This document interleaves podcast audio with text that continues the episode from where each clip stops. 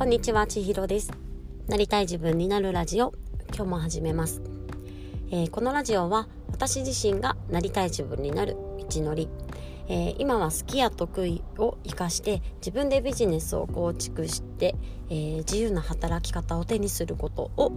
えー、目標としているんですけれどもそんな道半ばでの試行錯誤だったりとか気づきや学びについてこちらでお話をしながら思考整理をするというようなチャンネルになっております。で今日は焦りを分解してみたいと思います。えー、昨日のラジオでもお話をしたんですがここのところの私は毎日なんか悩みまくってますそれはうんと今後の自分でビジネスを構築していきたいってなった時の今後の軸となる部分だったりとか私はどこに行きたくてどうなりたくてそのために何をしたらいいのかっていうのがちょっと分かんなくなっちゃった感じなんですよね。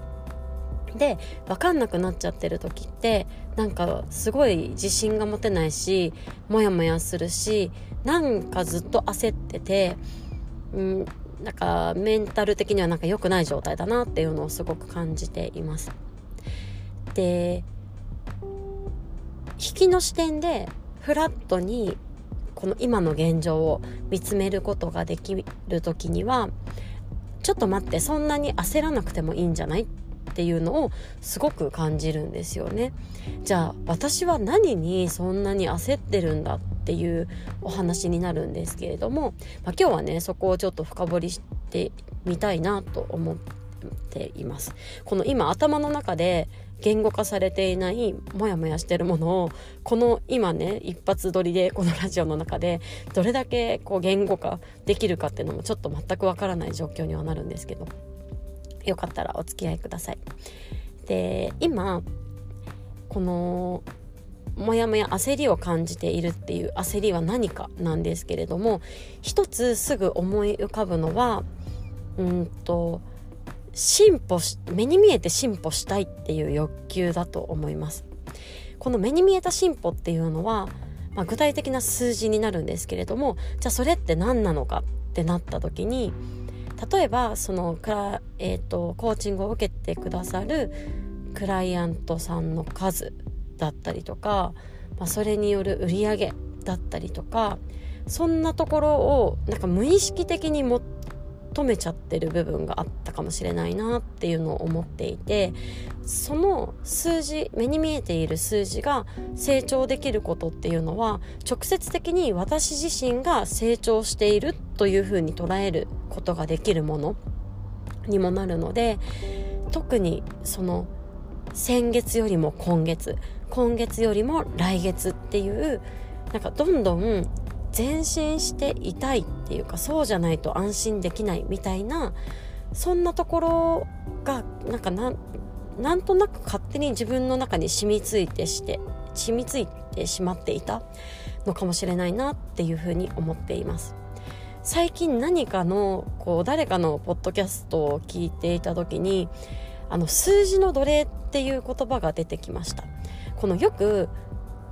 今山口周さんとかも結構そういう発信されてると思うんですけどこの資本主義の限界というか数字を追い求めることの限界だったりとかそういう論調っていろんなところで聞くようになったなっていうふうに思うんですけれどもまさに今私はうんと数字の奴隷になっちゃってたんじゃないかっていうことなんです。その焦ら焦ってる状態ってうんと先月よりもじゃあその副業の売り上げを伸ばすにはどうしたらいいのかとかうんとクライアントさんの数を増やすにはどうしたらいいのかとかそういうところにかかっと本当にねフラットになんですよね。無意識的に思考が視点がそっちに向いてしまっていることで本当にやりたいこととなんかやった方がいいとかやろうと思っていることとがギャップが生まれてしまっているっていうことなんです。このギャップっていうのは昨日お話ししたうんとことになるんですけれどもその集客をしたらいいって勝手に思ってたけど今この状態で集客することって自分のなりたいイメージに近づくことにはならないんじゃないかって思うっていうことなんですよね。なのであこの焦りっていうのが良くないし数字を追い求めるっていうのもすごい良くないことなんだなっていうふうに思います。引きの視点でもっと長期的に考えると私はうんと今30代半ばで子供たちがそ、うんと成長して巣立った後にもライフワークとして自分で自分のビジネスを運営していくっていうことをやりたいと思っていますしいわゆるその定年後と言われるような年代にもその自分で構築した自分のスキルをこう提供サービスとして提供したりだとかこう商品として販売していくことで収入を自分で作ることができる状態っていうのを作っていきたいと思っております。それまでにまだ何十年もあるんですよねそう考えたら先月とか今月とか来月とかそんな細かい視点の話ではなくってもっと長期的に今すべきこともっと長期的に視野を広く持った時に今の私がしたいことっていうのがきっとあるんじゃないかっていうことなんですよね。それは数字をコツコツ追い求めていくこととは真逆の世界でなのでひょっとしてその近い数字にとらわれてしまっているなとかあ何かすごく今焦りを感じている結果を目に見える結果を求めてしまっている時にはもう一度それをちょっと手放してこれじゃないんだっていう焦ってる原因はその数字だったりとか目に見える結果をすぐに追い求めるところなのでそうではなくてもっと長期的な視点で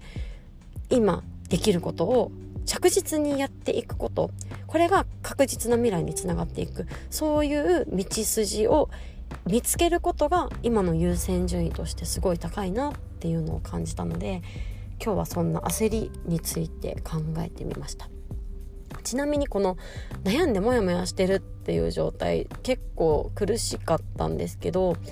改めて手帳と向き合ってなんかいろいろ考えてた時にあ今月はもう悩んじゃえばいいんだなっていうのを決めてみたんですよね。今月はもうとことん悩もうと。だからえっとその改めてコーチングセッションのクライアントさんを募集することも一回やめようと思いましたしそうやっていろいろ手放して、うんと、悩んでもいいって自分に許可してあげられることっていうのがなんかものすごく今肩の荷が下りてあこの状態でいいんだって思えることにつながったので、まあ、やっぱりねこの